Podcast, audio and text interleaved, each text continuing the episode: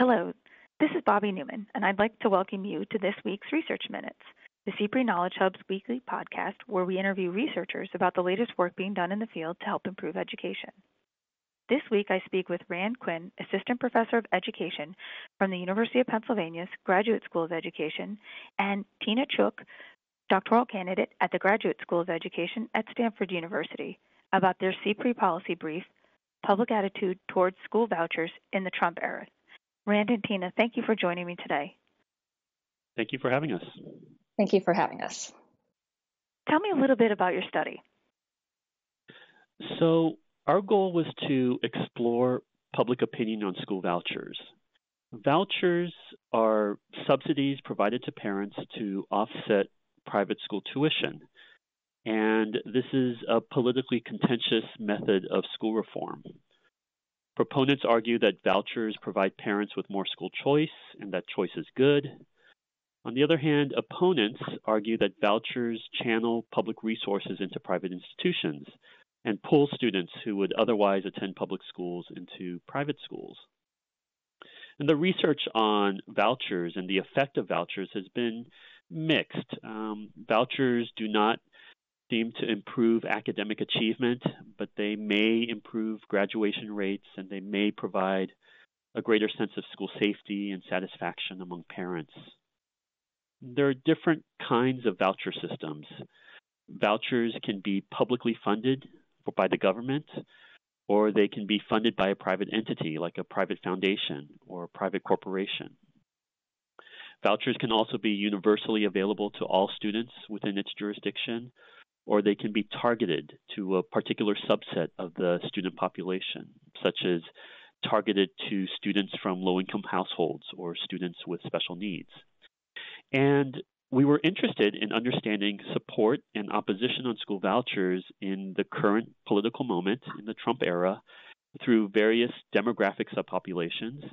And we were interested in understanding this difference um, across voucher system types, so public versus private and universal versus targeted. You used an interesting data set for your work uh, to study those uh, public opinions. Can you tell me a little bit more about that data set? Yeah. So our data comes from a larger omnibus online survey designed by an interdisciplinary group of researchers at the Laboratory for the Study of American Values at Stanford. And our polling partner was YouGov. And YouGov used this process where they produced a nationally representative sample of 1,000 US adults for the survey. And our data is in two parts. First, we conducted what we call a survey experiment, and here, this is where we uh, randomly assigned these thousand respondents to one of four voucher conditions, as mentioned by Rand earlier private versus public, and targeted versus universal. And this random assignment allows us to see if there are statistically significant differences in school voucher support or opposition across these four voucher scenarios. The second part of our data includes demographic variables for all of our respondents. So these include standard variables such as gender, race, income, educational level. But what stands out about this work is our attention to political ideology and religiosity in our respondents. While there have been other polls that looked at how school voucher support is seen in general in the general demographics, there hasn't been an in-depth look in how partisanship and religion influences public opinions on school vouchers across these four system types. And one last comment I want to make about this work is the timeliness.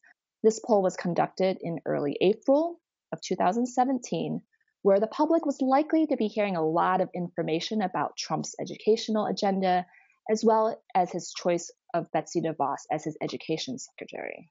Right, that was that same timing of he also released his budget, right? His proposed budget. Correct. Okay, what were some of the key findings? Between half and nearly three fifths of all adults express support for school vouchers, depending on the voucher system type. And there is greater support for private over public vouchers, and there's greater support for targeted over universal vouchers. That's the overall across all adults in the United States. Um, approximately 20% of adults are neutral. They had no opinion, either support or, or, or opposition towards vouchers. They were sort of in the middle. And the remainder, about uh, 20 to 30 percent of adults, uh, depending on the voucher system type again, are opposed to school vouchers. We also identified differences across political ideology and religion subgroups, as Tina mentioned. And uh, Republicans, Trump voters, and political conservatives are more supportive of vouchers across voucher system type than Democrats, Clinton voters, and liberals, and independents are in the middle. So, for example, over half of self identified liberals are opposed to publicly funded vouchers. And at the other end, over 60% of self identified conservatives support publicly funded vouchers. We found a similar dichotomy with regard to religion and religiosity. So, Protestants and Catholics are more supportive of school vouchers than those who don't consider themselves to be religious. And some of the highest levels of support come from born again evangelical Christians and from people who consider religion to be very important to their lives. We also found some patterns across race and class. Black and Latino adults are more supportive of public and targeted vouchers than white adults.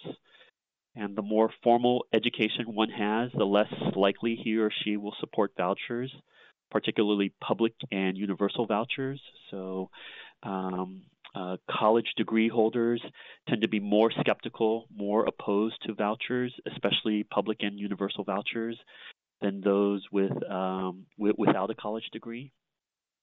And finally, we found a U shaped relationship with regard to family income. Uh, adults with family incomes at the low end and at the high end are more supportive of vouchers than those coming from the middle categories of family income between $30,000 and $100,000 a year. And we think some of the support is driven by um, whether or not the respondent to the survey would be able to make use of the school voucher.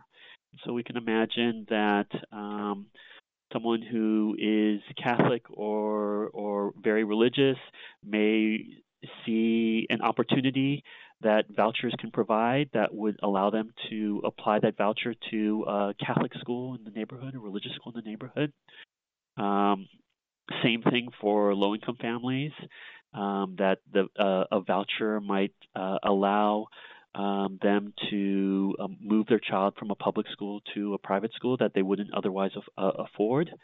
Um, those are hunches. We don't know the underlying mechanism to to these levels of support, um, but we hope to continue investigating this issue, Tina and I, and and hopefully uncover uh, more of these underlying mechanisms to these patterns that we found. So, what implications uh, does your work have for policymakers? So, we know that policymakers rely on research based evidence to make decisions about school reform, such as vouchers and a whole slew of other issues related to teaching and learning. Yet, we also know public opinion matters, especially in this political environment that we're in. And we know that education is and has become even more politicized in our current environment. And we also know that education is highly values driven. So this opens up the conversation about the role of religion in public education. What does that mean? And how does it, people with different religious views, view public education and the role of government spending? And this research also, the research findings here also help policymakers understand how the diversity of Americans view vouchers at sort of this moment in time this year in 2017 across these system types, public versus private, universal versus targeted and really think about how are they going to negotiate or navigate public opinion in light of the existing research on school vouchers. Well, thank you both for joining me today. I really appreciate your insights into your findings, and I look forward to reading more about the study in your policy briefs that will be out shortly. Thank, thank you, you for having us, Bobby. Thank you. Thank you for listening to Research Minutes. To share your thoughts on this discussion, head to khub conversations at cprehub.org. To subscribe to our weekly podcast and listen to more